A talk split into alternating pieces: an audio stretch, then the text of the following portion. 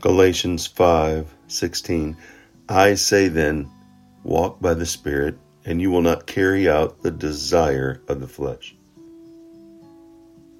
Paul here is sending the letter to the believers, the brothers and sisters in Galatia. And in Galatia, he was just reminding the church that in order to carry out the desire of the Spirit, is we have to make a conscious choice to set self aside so, so we can walk by the Spirit. Now, the works of the flesh, he goes on to say, are these things. They're obvious sexual immorality, moral impurity, th- those things that are, you know, the lying and the cheating, the, the um, anger, outbursts of anger, selfish ambition, dissensions, factions, envy, drunkenness, carousing, and anything similar. And, and he goes on to say, but the fruit of the Spirit is love, joy, peace, patience, kindness, goodness, faithfulness, gentleness, and self control. And, and we can say, we often say as Christ followers, well, I'm not doing those things. I'm not involved in idolatry, sorcery, although we got to be careful with that because we can let anything get in the way of our worship of God and elevating other things over God. To love the Lord your God with all your heart, mind, soul, and strength. Are we doing that? Eh, none of us are. We all fail in that.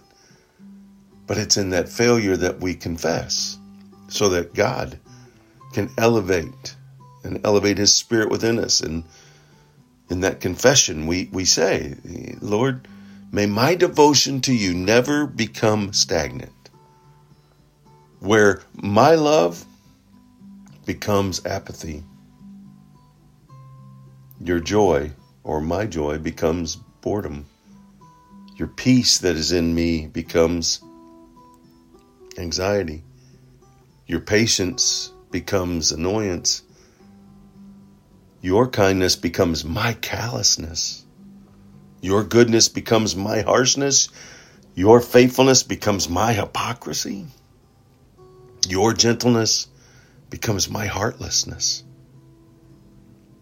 Your self control becomes my insubordination. God gave us His Spirit to live through us, and the fruit of the Spirit will only become evident in those who make the conscious choice to set self aside. They, you can't have two rulers. Man's anger does not accomplish God's righteousness. Every one of us must be quick to listen and slow to speak and slow to anger, as James reminds us. And may the fruit of the Spirit not become unrecognizable. So you ask yourself, what life am I modeling? And who do others see through me? You know, allowing any of those attributes, any of those fruits of the Spirit to become covered by our own identity markers will affect us in, internally. And outwardly, we will allow our concerns become worry, our trust become fear, my hope become hopeless, my righteousness become self motivated, and my power becomes self inflicted. It's all about me. My belief turns to unbelief. My faith begins to doubt. No doubt a Christ follower will never be completely victorious in always demonstrating the fruit of the Spirit. It's one of the main purposes of our Christian life. However, to progressively allow the Holy Spirit to produce more and more of His fruit in our lives and to allow the Holy Spirit to conquer the opposing sinful desires of our flesh.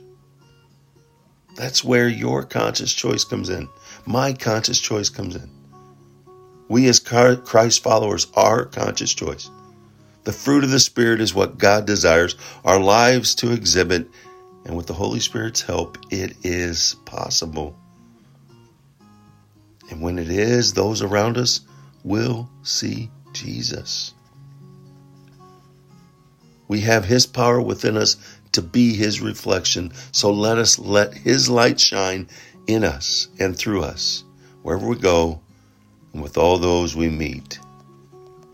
You know what? You may be the only Bible they will ever read. And with his help, our love will be intentional and never forced or fake. He did it. Let's do it.